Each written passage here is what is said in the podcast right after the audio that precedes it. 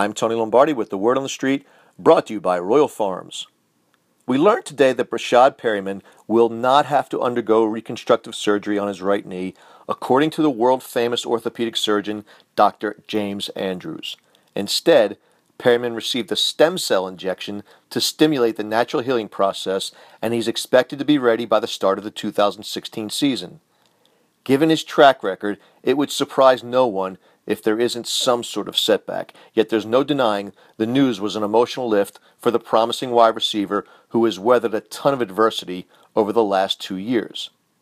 Despite his availability, though, some still believe that the Ravens should bring back Anquan Boldin into the nest.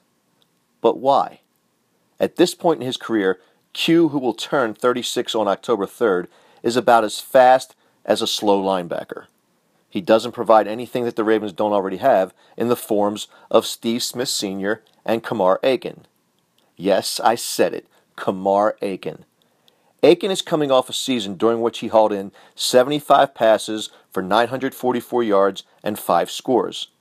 And keep in mind, he was without Joe Flacco for the last six games of 2015. Aiken is a tough receiver who fearlessly navigates between the hash marks and possesses strong hands, enabling him to make contested catches. Sounds a bit like Boldin, doesn't it? Oh, and by the way, during Boldin's best season in Baltimore, he had 65 catches for 921 yards and 4 TDs, a stat line that falls a tad short of Aiken's 75, 944, and 5.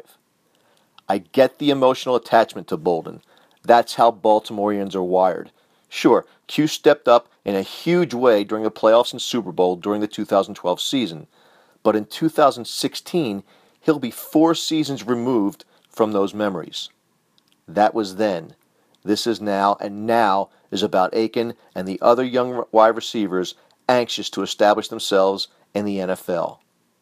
Not a soon to be 36 year old plotter who might struggle to outrun J.J. Hardy.